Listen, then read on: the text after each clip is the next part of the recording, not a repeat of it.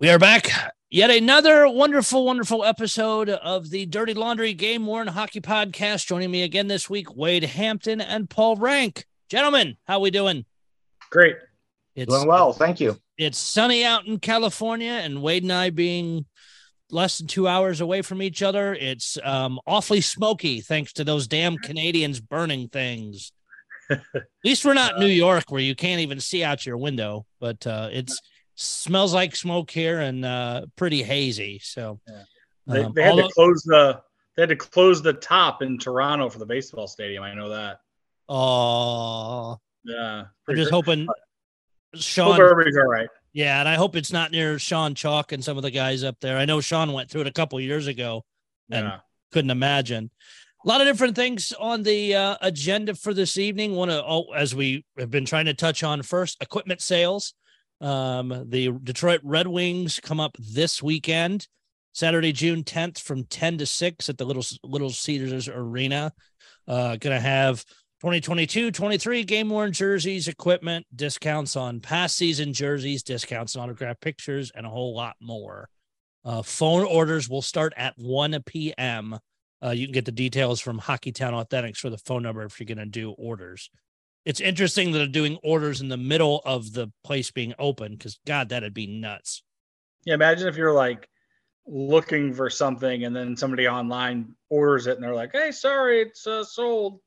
Yeah, or trying them to get an accurate inventory as fast as stuff's going to go out the door. Don't they sell everything? Like, and I know in the past I've seen, don't they sell, like, the jersey, the pants, the socks, and all of it together? For certain things, isn't it, Paul? They do that for the reverse retro sets. Okay.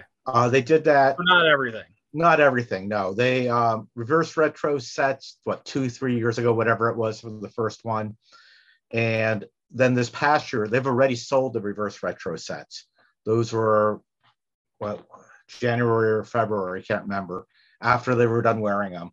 So it will be a disappointment. Those will not be at the sale. They're already in collectors' hands, so. The next one is going on as had I have known that, I'd have tried to reach out to anybody that have probably been too busy to respond, is as of right now, the Seattle Kraken sale. It started, as we're recording this, it's 8:50 p.m. Central Time, so 6:50 p.m. on the West Coast where Paul is out there. 4 to 6, they had the pre-sale for the Kraken Hockey League people and season ticket holders, 6 to 8 p.m. for the general public. This is an exciting opportunity to purchase Kraken player gently and not so gently used gear. First come, first serve. Gear bags, toiletry bags, mesh bags, helmets, visors, skates, skate guards, new and used sticks, hoodies, pants, gloves, shells, socks, goalie equipment, and pucks. No jerseys because My Gray has them. I'm hoping to see some pictures and some info on the sale, how it went. I'm on the page where it was posted, and from the this was on the Game One Hockey Collectors, the main our big page, I guess it's the granddaddy of all the pages. But the comments were all from the day it was posted. I'll check around and see if there's any updates. And for anybody, if they listen to this podcast, hear it, reach out to me. In 2 weeks, I'd love to hear kind of how theirs went. One that happened this past weekend, and I don't know if you guys saw it, but I was cracking up at the posts online because, of course, I join groups of all the game worn pages, even if it's not teams that I would buy or really follow. But this was posted in Chicago Blackhawks group that also covers the Ice Hogs and things like that. Well, the Ice Hogs did their sale this weekend, and I think we even mentioned it 2 weeks ago at the last podcast. And it sounds like it was a shit show. Their pricing was stupid. Yeah. And again, I don't rip on collectors for pricing, but the team's dumb. Did you guys see the pricing on some of this stuff? I think the cheapest rack I saw was like $750 for jerseys. Yep. Yeah, I was shocked. I know the Ice Hog stuff goes fairly high, but I was surprised at a sale like that. Nothing jersey-wise seemed what's the right word? Reasonable. And yeah. one of the bigger racks they have, and if you're a part of the Blackhawks group and missed it on one of the pages, they have the picture of all the racks. One of the big round racks $1,000 for each of those jerseys. I mean, some of the designs I will say are very cool. The gray one with the pig logo in the middle and stuff. They're very sharp. Yeah. Even if I was an Ice Hogs fan, that's a lot of money to chunk down for those jerseys. I guess the hard thing is I don't know what, like, you know, where they're selling them. Are they selling them on Dash, which seems to be the place that a lot of the AHL teams like to sell stuff? If they're doing them in house, if they're doing auctions and raffles, what they're getting for them. I mean, a lot of times, and we've talked about it in the past, a lot of times the people running these things are not hobbyists, and I think they have a disillusion of value sometimes. A lot of times they grow into learning it, but they don't have it right away. Right. Or they think because they're tied with the Hawks had a huge market and their jerseys are tight. Well, one, they don't mass market selling them. They seem to be starting to head that way a little bit more now because of not doing their big summer event in Chicago and all that kind of stuff. And the cloud over their current team, I think that's turned a lot of people off. Yeah. So I just think, you know, you have to, I mean, if you're going to call the summer sale and you're doing it as something that's designed to help, you know, put, you know, collectors to the stuff, then it has to be priced accordingly in some level, you know, and right. I think they missed the boat there. I mean, again, we weren't there, so I don't know what those racks look like at the end of the thing, but my gut tells me they probably weren't a whole lot thinner than they were when they started. And comments from people that were there kind of seemed to point to that. As I kind of followed that post when it started throughout the rest of the day, and everybody's like, yeah, there's not many jerseys leaving those racks. And these were collectors and people that go the deal between the Hawks and the Ice Hogs, and I think they were pretty shocked with it too. Sure. I mean, there is one comment on the thread that someone went to a game back in March and they had gamers there for 400. Then why? Yeah, why the hell would you jack them up like that? And maybe they're some of those may have been specialty ones. I don't know what's specialty and what's regular of those just by looking at them. And I know some of the specialties go higher, but for crap's sake, you're also a smaller team. That goes back into your budget to buy future stuff. You think you wouldn't want to hang on to it, but whatever. I'm not in that line of work to run those businesses and know how the back end goes. Speaking of some other jersey related sale stuff, you do have open right after we did our last show, Classic Auctions.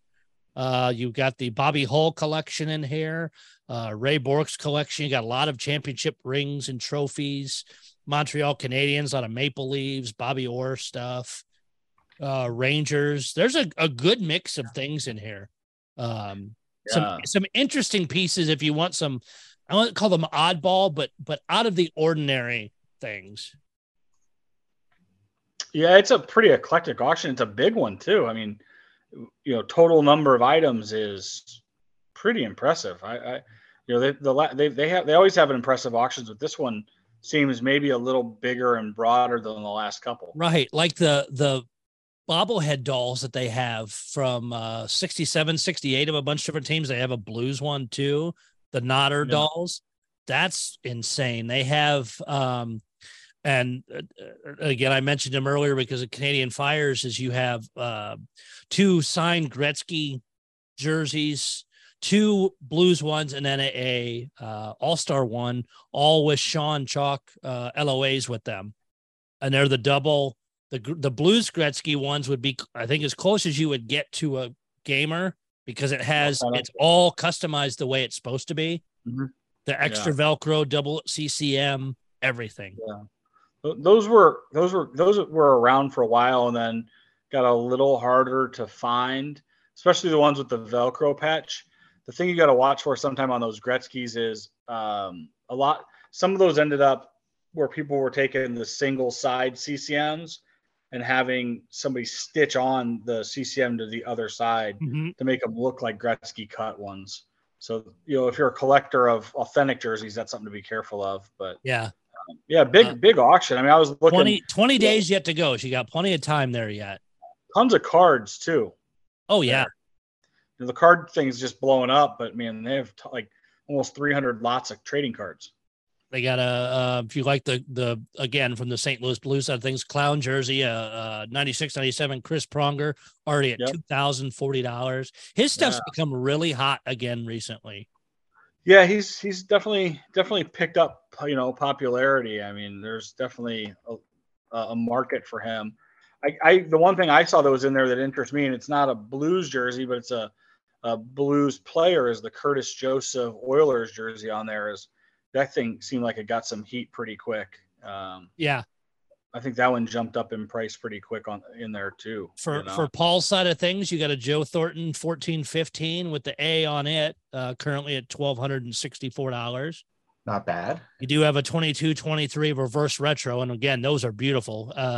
Mario Ferraro, at $491. Who else have you got in here? Todd Harvey from 2000-2001 with a 10th anniversary patch, if you need, for some of the people that collect older patches. Brent Burns skates from the All-Star game. Or I'm sorry, no, AS1 skates. Sorry, I read that wrong. 17-18 skates. And you, I mean, you got some old stuff, 74, 75 WHA jerseys in here. So if you're looking for any era, it's in this auction. Oh yeah. This is a big one. So 20 days to go gives you plenty of time to go bid on those. So make sure you go check out classicauctions.net for all their different pieces.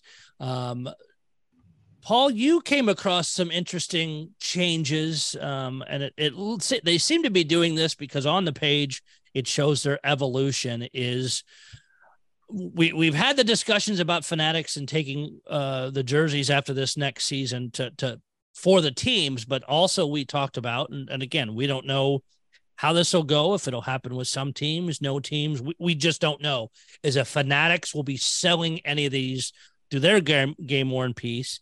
And you found they have this their crazy little sticker.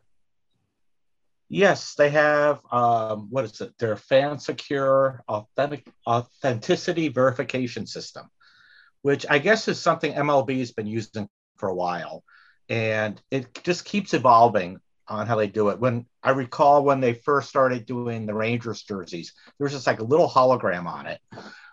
Real tiny. Those of us who are older and have terrible eyes, it was terrible to read. Tiny print. And then they have this website at fanatics.com/fansecure. And the old method was you'd get the ID off the hologram and type it in. It will tell you about the jersey, what it was. I guess now since April, there's another step. You got to read the hologram number off of it, which is hard enough for some of us.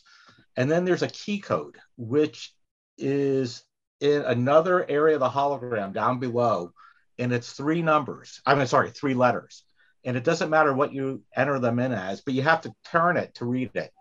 And I had a jersey here for a friend, and I could not read that key code, no matter how hard I tried. And I kept entering it into the authentication page, and it eventually just locked me out and threw me an error. And I tried to talk to Fanatics about it, and that was, I guess, non-helpful, and couldn't get anywhere with it.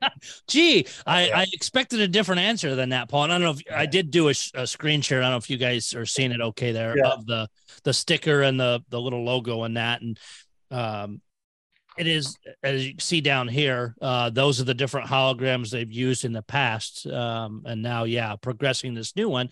I mean, it is, I will say I don't mind it in the fact that they're making it's more tamper resistant and things like that. It's interesting that they do lock you out after a while.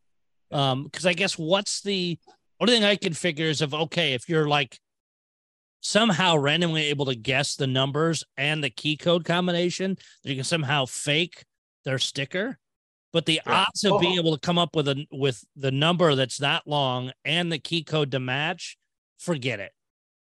Yeah, it's. I mean, before they added the key code, you could get the number, put in there, and find out when they thought the jersey was worn. For example, going back to the World Cup of Hockey, when they were selling those, that's when we first started playing with this. You entered in the ID. You got the information of when they claimed, like, what periods the jersey was worn. Mm-hmm. And it was a start, at least. But, you know, I found this now, not being able to get in, that information is worth more than just authenticating the jersey. Yeah. You know, and I mean, we can debate this. I see this as authentication of the hologram. Yeah. Not of what it's attached to. Because I know, like, when they put them on the fight straps before they've fallen off, they now say it's tamper resistant. They all say that. I mean, right. Yeah.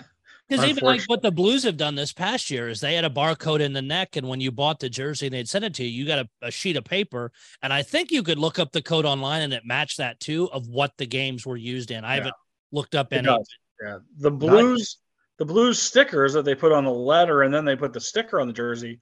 That sticker comes off. Like, I have a couple jerseys that unfortunately I think I lost the sticker that was on the jersey, and I honestly, when I get them at this point, I get the jersey that's the sticker that's on the jersey, and I take it off and I attach it to the letter next to the other sticker because they fall off and they don't stick to anything. And, you know, that's just the nature of stickers. And, you know, right. I worked in the sticker business, the authentication sticker business for a while. And, you know, there's no foolproof answer to the whole thing, unfortunately. Oh, this is Fanatics trying, but in the same sense, like, that's somebody who's not really... Whoever came up with this thing is somebody who's not really a hobbyist, who doesn't understand how complex and painful that key code thing is going to be. So, I mean, that's going to be a pain. It just watching the, like, sitting here looking at your screen with that thing moving around to try to figure out the letters. Yeah. I mean, and you can do them in any order, which, get out of here. I mean, there's other ways to keep it safe. What's that? I mean, at least it helps. It can be any order, but still. Really, yeah. I was not able to do it, but yeah, it seems redundant to have that on there with the cert number and the QR code and yada yada yada. They're always trying to figure out a way to make it more complex without, you know, when there's simpler ways to do it. And just like we've talked in the past with any online verification thing, and I know Fanatics is a multi-billion-dollar business now, and all these things, but even multi-billion-dollar businesses fail. What happens if 5 years from now, after you sold a shit ton of stuff, they get, let's say, even they get out by somebody else, and the end of this support goes away, and it's all deleted. Or God forbid, the laptop, which has all the data on it, gets lost. Yeah. Yeah. Sorry, that's, for people who don't know, that's a reference to the Red Wings program. That a lot of the earlier jerseys, you know, well, let me backtrace just a little bit. The Red Wings also had a hologram program, and I think they still have it. And you get two holograms, one which you can put on your LOA, one you can put on your jersey. And interestingly, both come in an envelope, not put on anything yet. But the database for a lot of the earlier jerseys, and I think this is about 4 or 5 years ago now this happened, were lost when a laptop crashed, and no one has a copy of the database. So we've tried to piece some of it together from old price lists and stuff. But do you know how many years ago that was? You remember? Pre-COVID, but I'm not sure how much. So not 10 years ago, but but call it 5. Yeah, that sounds about right. I'm sorry, Paul, you were in IT forever. That's my main job now. I deal with data backup and shit all the time. You're telling me 5 years ago whoever was working on them didn't even back up to frickin' Google or anywhere, didn't put it anywhere else. Or again, they work for the frickin' Red Wings. They have a server for logging into their computers or something. You didn't store it somewhere else. Who the hell thought this was a good idea? I wish I had an answer. I mean, I do not. That just seems to hear that story. And I guess I knew it was lost. I didn't realize that was the story behind it. I find that dumb as hell. If you'd have told me if it was 10 or 12 or 15 years ago, I know there wasn't as many cloud options. There was, but it wasn't as widely pushed or trusted. Now we back up everything to the cloud. Come on. I agree. And this data is not really, well, it's important to us, but there's nothing of interest in it that if someone gets their hands on it, it really matters. Right. If it's stolen, so what? Yeah. Other than matching a number to a jersey. That's it. You know? Yeah. So yeah, it'll be interesting to see. And again, how well this works. And if you're a collector and have gotten any kind of Fanatic stuff recently with this kind of hologram, let us know if it worked for you. Paul, you're a pretty smart guy. I wouldn't think you'd have any issue with this, but and maybe their system screwed up and the letters out of any order don't work like they expect them to or are supposed to. Yeah, I mean, I'm sure people have gotten it to work. And I think part of it was just my inability to read those letters. I had to guess a number of times on it. I read, you guys brought up the World Cup of Hockey. I did read that, I guess, the NHL and the NHLPA, that is one of their prime objectives is to get that to happen again. So I think we're going to see World Cup of Hockey jerseys in the next sooner than later. Yeah, and those were... trying to be nice. Those were the last jerseys I purchased directly from Fanatics. I have some jerseys since then that I've purchased secondhand, but I just felt that whole process of getting the World Cup of Hockey jerseys was like buying from a used car salesman. Right. Well, and we've talked that at length many times before. When the Fanatics got the blue stuff for a while, same thing is 5 people would reach out to the same salesperson and each would get a different price. Or, oh, I'm giving you the best price. You're this. And then we all talk and, oh yeah, I was told this and this person was told that. And we called them out because we were tired of the bullshit. Yeah, that happened World Cup hockey too. We were all comparing notes, we were generating a list, and we had a lot of inconsistencies on it. And yes, I know they're commission based. I understand that, but be consistent with your pricing. If the big boss says, okay, you have this much flexibility, then that's where you work. But 5 guys knowing, again, maybe they're too stupid to not think that we talk or collectors talk like that. I mean, just don't be an idiot because that gets people turned off, or then you get the prices all driven down because people are like, hey, you offered it at this, you better be cutting me a better deal. And some of the prices for World Cup of Hockey were dramatically different on what we were hearing. Wow. Yeah, it seems like they've done a little better job with the Ranger stuff. I think most everybody now gets the same prices on the Ranger stuff. So at least maybe they seemingly are figuring that out, that that's not the way to do it. You know, you can't deceptively price stuff and expect people not to figure out that, you know, in a small community that the prices are different for A than to B. Right. And Fanatics, I'm in California. When you're offering signed authentic Rangers jerseys, don't call me at 9:30 East Coast time to offer them to me. I'm not interested. I'm not even interested at noon. But when I answer my phone at 6:30 for a salesman, it's just like that. So what you're saying is, Paul, is anybody on this podcast that has your phone call you early in the morning if you really want the deal. Yes, especially if it's just signed authentics, because you want the best deal. Call Paul at 6:30 a.m. Yes. Hey, thank you.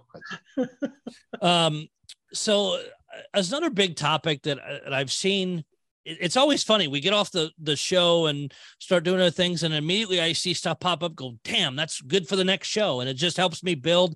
As we do these every other week, there's a lot of stuff to build. By the way, doing them every 2 weeks makes things much easier. We try to do them weekly, but that gets exhausting, by the way. For anybody trying to just put together and research stuff. So I think we all saw one of the parts of this discussion. And then the other piece I encountered, and then Wade actually just found a third piece of this topic. We, in one of the groups, there was a Buffalo Sabres jersey that had a patch attached to it that it's not supposed to.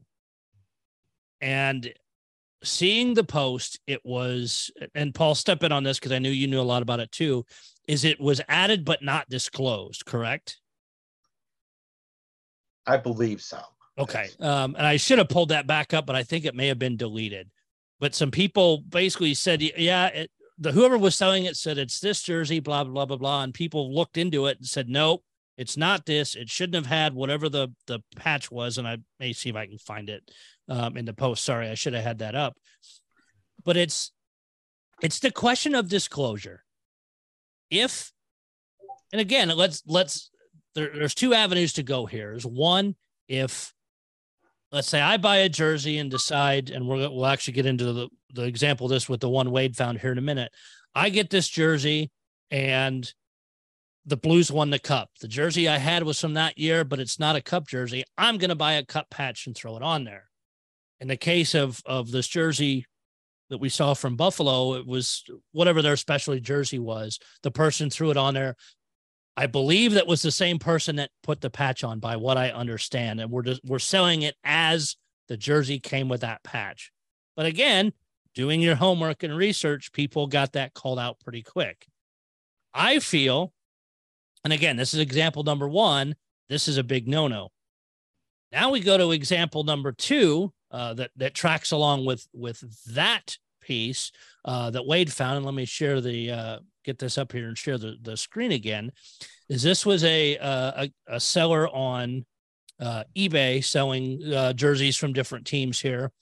And it's a Robbie Fabry set two, excuse me, from the cup year.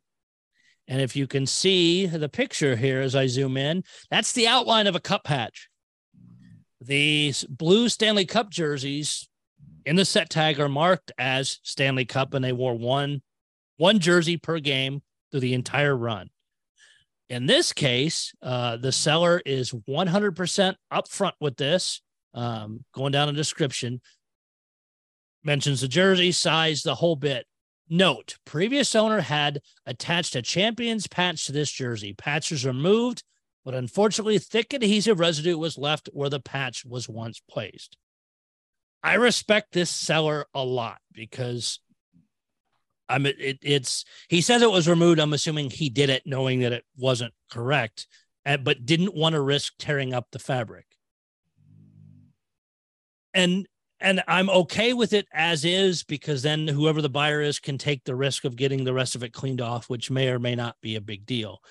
But I like the disclosure here. The guy bought it this way, corrected it the best he could. Did it right. Yeah, he did it right. He told everybody what it was, and you got to respect that. You know, there's no shenanigans there. No, because most Blues collectors, as soon as they see that set tag, should know that that patch doesn't belong there. There shouldn't even be. I know we say there's never any one-offs, but even in this case, being a set two, there's no way that would have been turned into a cup jersey anyway. Sure. Yeah. The final one. I'm sorry, Paul, go ahead. Oh, no, that was Wade. No, I said, yeah, they're all tagged. All the finals ones are tagged appropriately. I mean, you know, they did a pretty good job. We've seen a bunch of them through sales and different stuff. We know what to see in them. The final one I stumbled across by accident was a jersey that I sold about this time last year-ish. See it pop up, and I went to go look at it just because. And when I looked at pulled up the picture of the front of it, there was a lot more stuff on it than there was when it left me. Any jersey I sell, of course, anytime when I go to sell a jersey, I've taken a ass ton of pictures of it to show all the different marks and anything you need to know. But when I sell it, I don't delete those because it's come in handy multiple times when questions come up later or whatnot. And it's not always intentional, what happens. But in this case, I see the jersey. I go to look at it. I'm like, wait a minute. On the front breast, near where the jersey had a heart patch for a while, they took it off, recycled it into the preseason. It was much dirtier in that location, which seemed odd.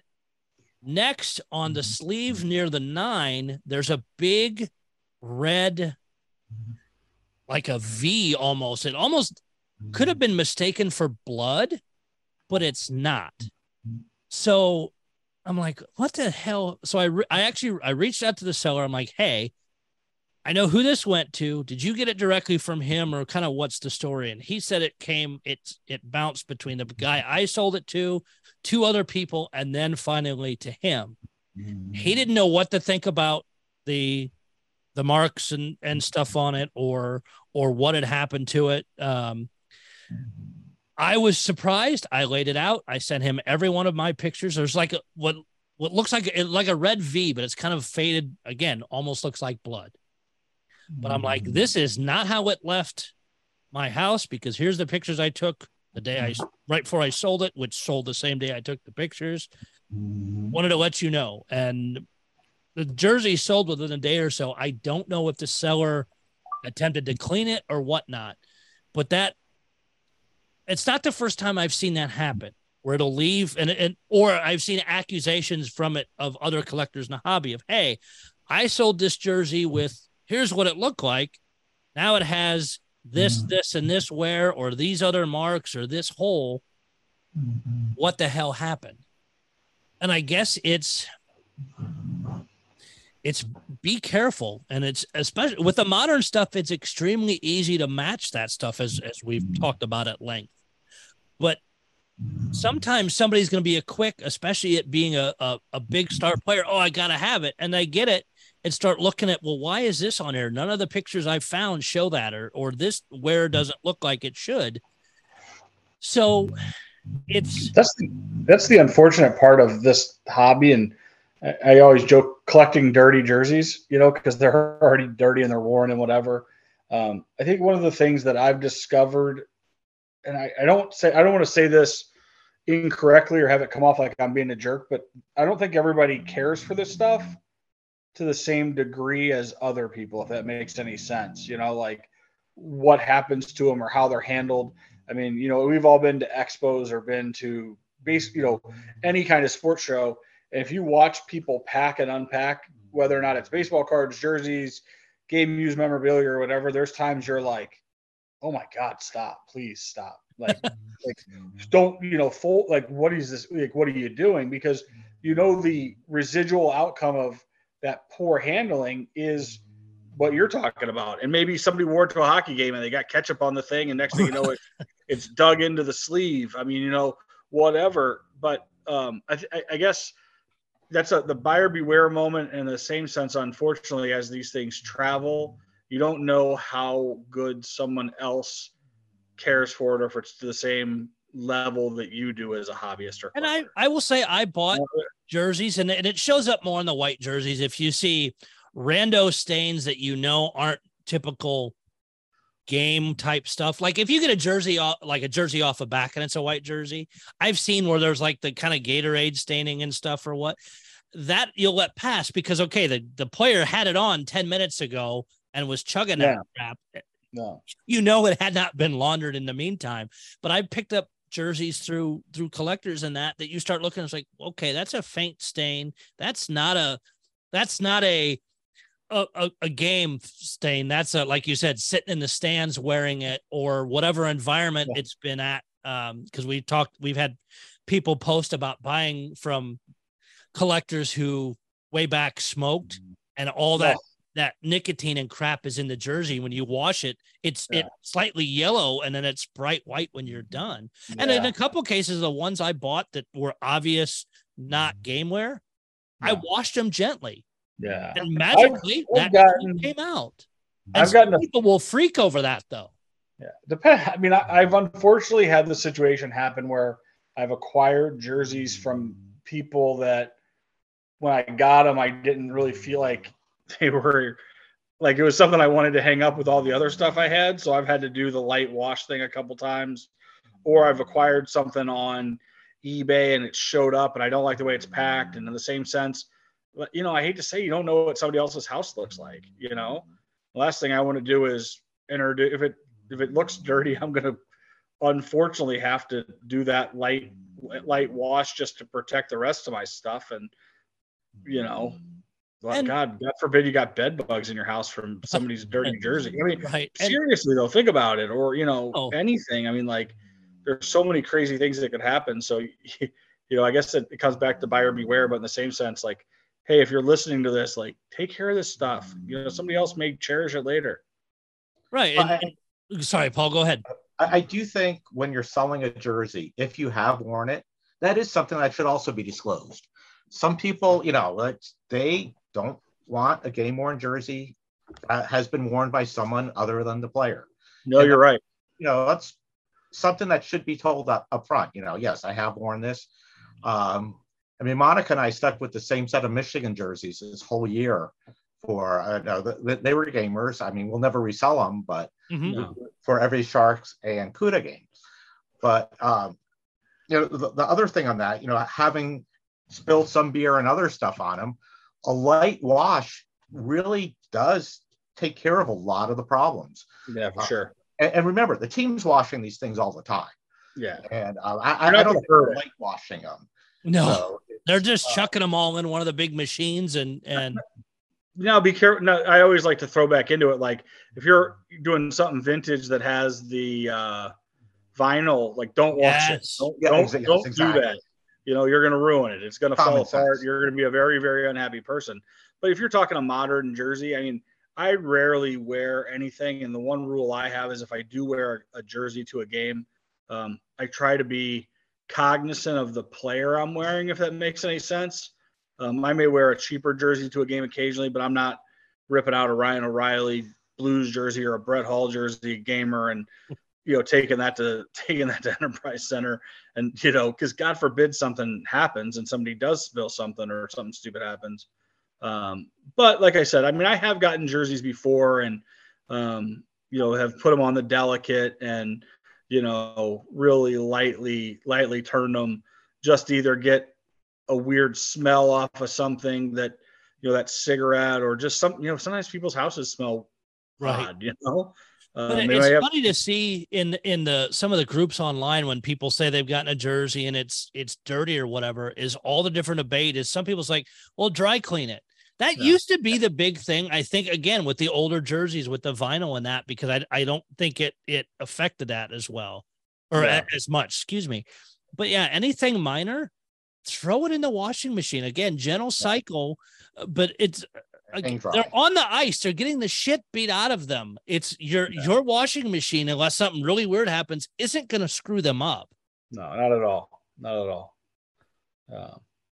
Be sensible. But it's one of those things of, look, if you're going to customize a gamer and throw stuff on it that doesn't need to be on there, you better disclose it. Or if you get caught, you're going to be in trouble.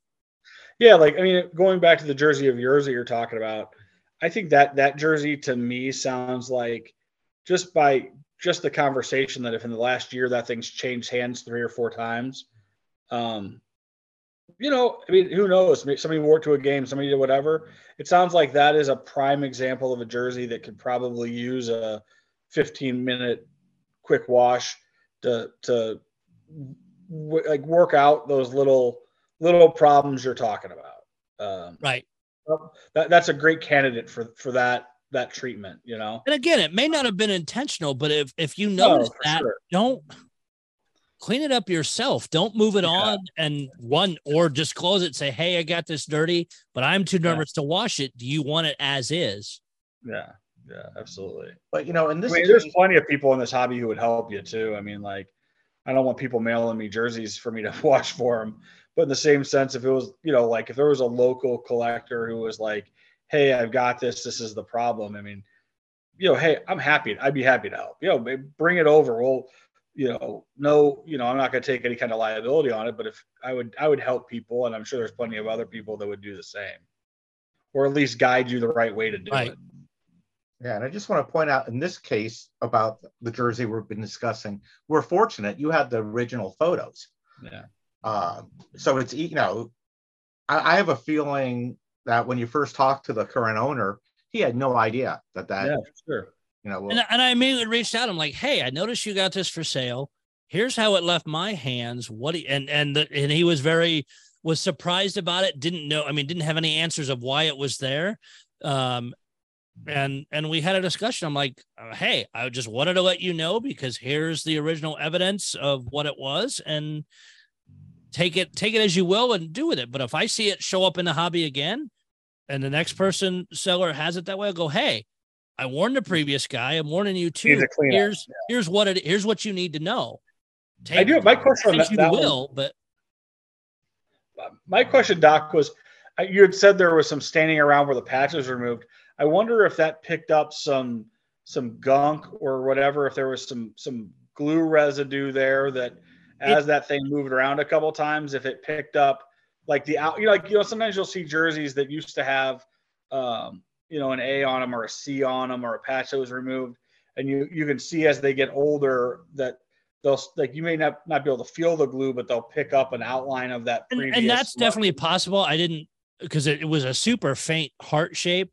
I didn't feel any when I had the jersey. But again, it may be kind of, say, microscopic, for lack of a better word, but so subtle in the fabric you can't notice it by feeling it, but you're right, it may pick that up, and that's something to pay attention to. But the other one on the sleeve has no business with anything of that. But you're that's right, the one could be explained away. And even the seller I talked to mentioned that for that. I'm like, you know what, you could be right there.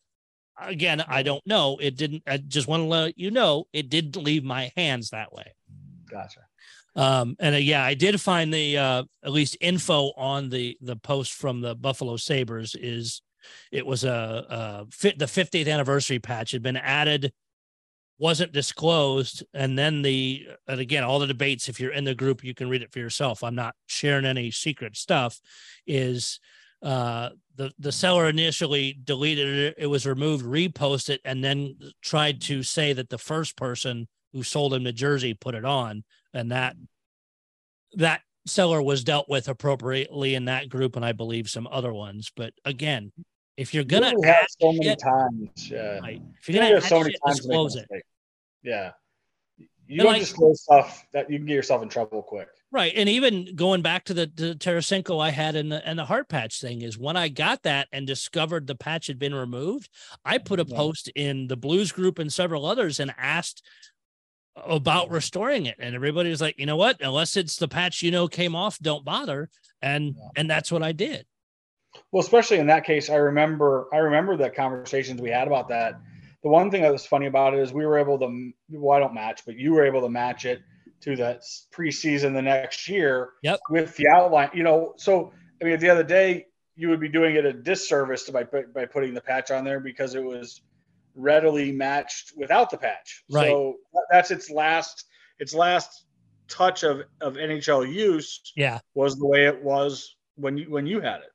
Yeah, no, that does make a lot of sense. But I mean, people do weird stuff, but if you do it or you've had to undo it in the case of the one Blues jersey, just disclose it. People are going to give you much more leeway, or at least, again, if you bought it from the wrong way and went to go correct it, they're going to give you credit for that. Or if you made a bad decision of, well, I added that and I'm going to sell it, and by the way, it wasn't originally there. I mean, we're definitely doing that. You may lose some money in selling the jersey, but you've at least been up front.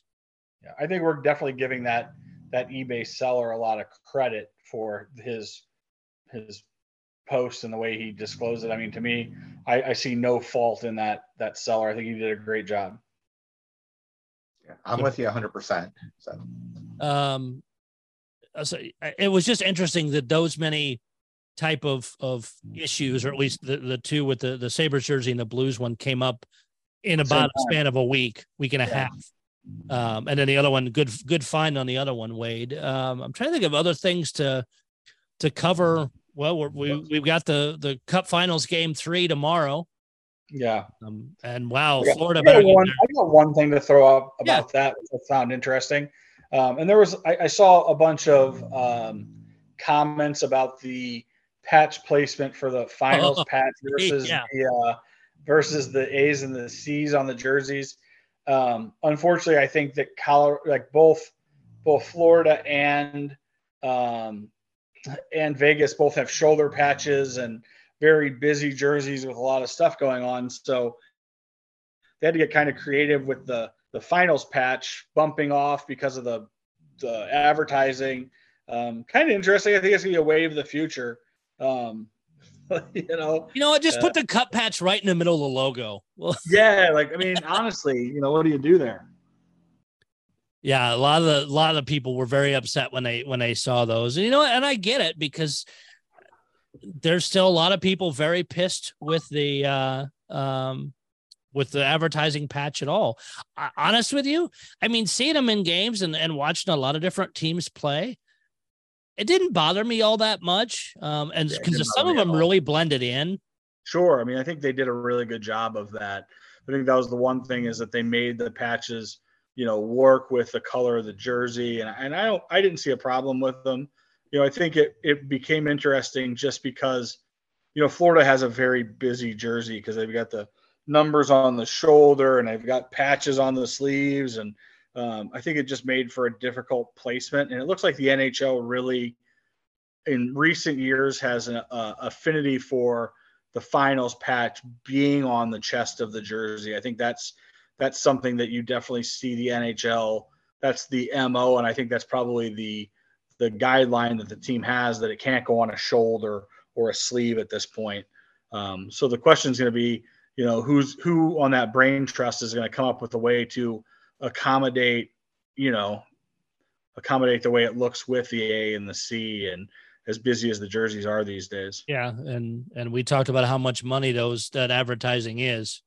Yeah. That's not going anywhere. Ooh, no, it sure isn't. That and the helmets. And I guess, and maybe that's a debate as we get into the summer a little bit more, and maybe we'll have a roundtable, bring a few more people on, is okay, we've had a season of those ads with all the different teams. And some teams added them a little bit later.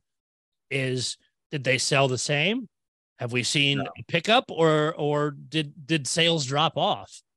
Because at least following our team, the Blues in that, I didn't really see a drop off. I mean, late auctions, the prices fell some, more of because I don't think they did well. We know they didn't do well, but I think that's why the prices dropped off. Yeah. They've released some heritage, or not heritage, some older jerseys on their other site that I think has driven a lot of people's money toward. But Paul, have you guys had any issues with or seen a drop off in game sales? Well, I'm trying to think. The Sharks didn't have a patch. I swear they. Okay, yeah, I was thinking they were doing one, but they didn't have it on the helmets. So. That okay? They didn't do a jersey one. Yeah, a few teams are still holdouts. You think they'll do it next year? So hard to tell. My gut feeling is they'll probably wait for the jersey switch over. Oh yeah. That's not a bad thought. That'll be curious to see as we roll into this next year.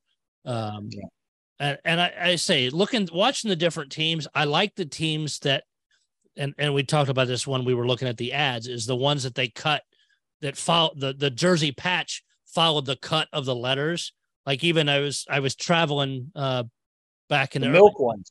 Yes, I was exactly going to bring that one up, because my daughter and I were on the road traveling, watching the game that Toronto was on, and I pointed to my daughter. I'm like, look at their sponsor patch. It says milk. but it looked good when you zoomed in, because of the way it was cut. It blended right to the fabric. It almost looked like it was just built into the jersey. But some of the ones that just did that square ass patch, really threw it off.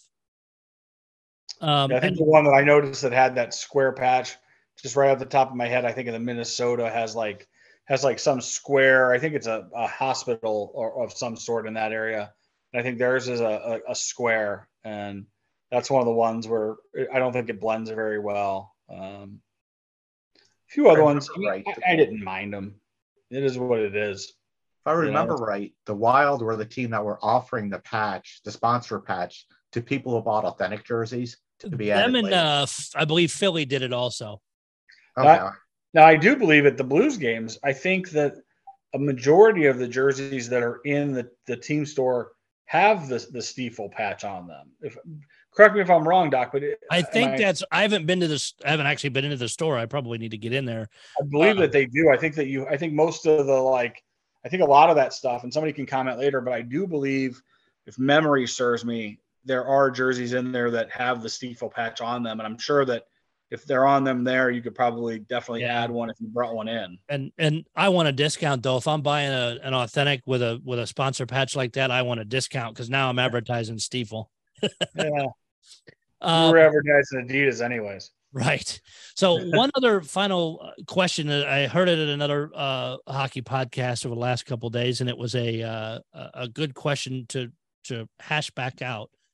Should the NHL do one of two things? Either go back to whites for home the entire season, or do what the AHL does and split them at the All-Star break or at Christmas break? And I know so many of the third and the alternates are the darks, so they're doing that. But do you think the NHL should go back to either whites at home or do a split halfway through the year so home fans can see both? Well, I don't think it needs to be that clear cut. One of the most beautiful games we've seen was the Red Wings, Maple Leafs Winter Classic in Ann Arbor. Oh, yeah. Red Wings wore red, Maple Leafs wore blue. You had no problem telling which team was. Yeah. And the color contrast, you could butt heads a little, you'd be close, but not often. Yeah. I mean, and that happens sometimes. It's like, I don't think one team always has to wear white. No, I agree. But since that is going to continue to happen, and it's mostly going to be a white jersey against the other one, I would prefer to see the visiting teams wearing their nicer colors as opposed to the white. I mean, and I don't care if we switch at the halfway point or if they did it all season. I'd much rather see white as the home jersey. So my take on it is this. I think that traditionally the white jersey was always the home jersey, and I felt like the NHL changed it because I know there's some metrics that show that fans buy more of the home jersey than the away jerseys. And I think that it was a cash grab to switch them anyways. So my personal expectation is at some point they'll decide they want to grab that cash.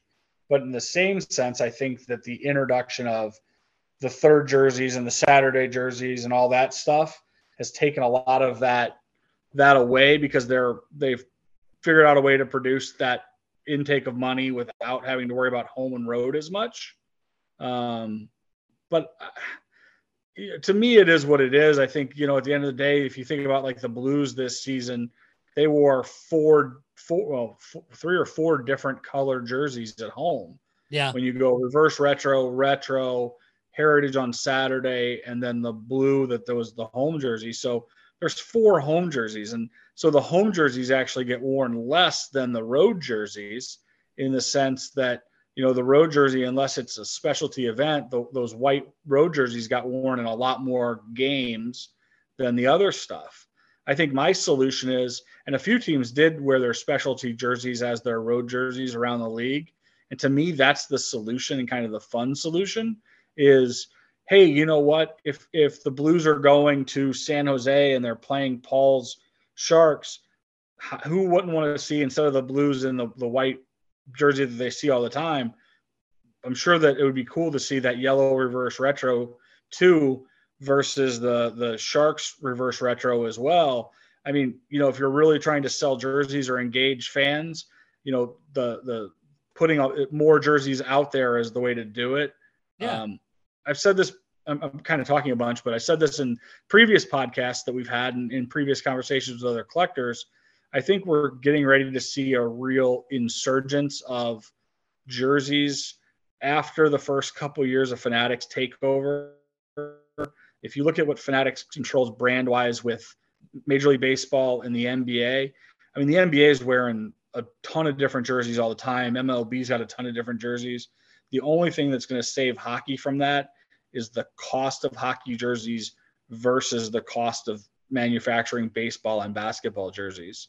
But I do think that the influx of more specialty and more whatever is right around the corner when Fanatics gets a hold of this. Well, but even look at the AHL level, the amount of all the different, I think the Thunderbirds alone have 5 or 6 different ones. You see all these different teams do. They wear them in game. Yeah, they don't do warm. They're not warm ups. They wear them for one or multiple games, and these teams just crank them out because again, they also find if it's a special event, it's this charity or this, that, whatever. But they also know they can get top dollar for those, and I think you may see, because the NHL is they're ranked way down, like overall monetary wise compared to other stuff. And maybe that would, like you said, inject more money in there. But yeah, fans at that price point for those jerseys, the fans can only swing so many. Correct. You see that with the NBA stuff. I mean, you know, I'm not a huge NBA fan, but, you know, it is neat. I mean, like, they've got some pretty cool creative stuff that you see those teams wearing, you know, some interesting stuff. And Major League Baseball's done some fun stuff as well. I mean, they always have. If you're a collector of jerseys outside of just hockey, you know, Major League Baseball's done Turn Back the Clock and, you know, specialty event jerseys for a long time. And I think it's fun and people want to buy them. And, you know, at the end of the day, it's all about cost effectiveness for the franchises. So we start designing some interesting jerseys, and I've had a lot of like newer collectors.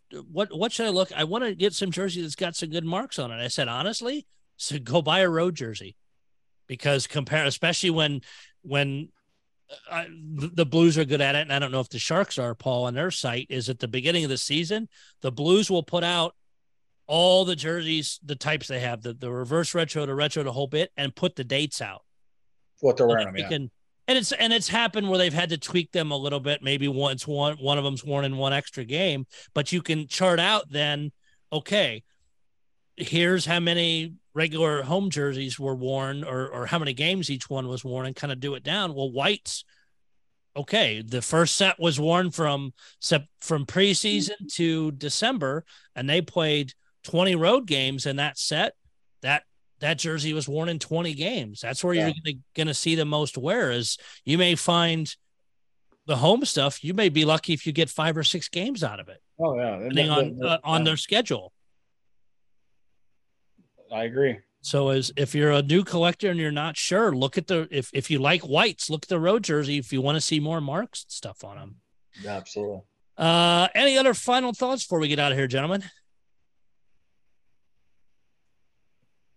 No, just looking forward to the game tomorrow night. Yeah. Florida better figure out how to score real quick and keep Vegas down or God, I don't want to see a sweep. Nobody, all the odds makers and other national people I follow are saying Florida's going to win one. Well, if they don't win the next one, I think it's going to be, you're going to be really hard pressed. I think this game 3 is a must win for Florida. And I think they need to do it convincingly to get themselves back in the series. And going back home will help that too.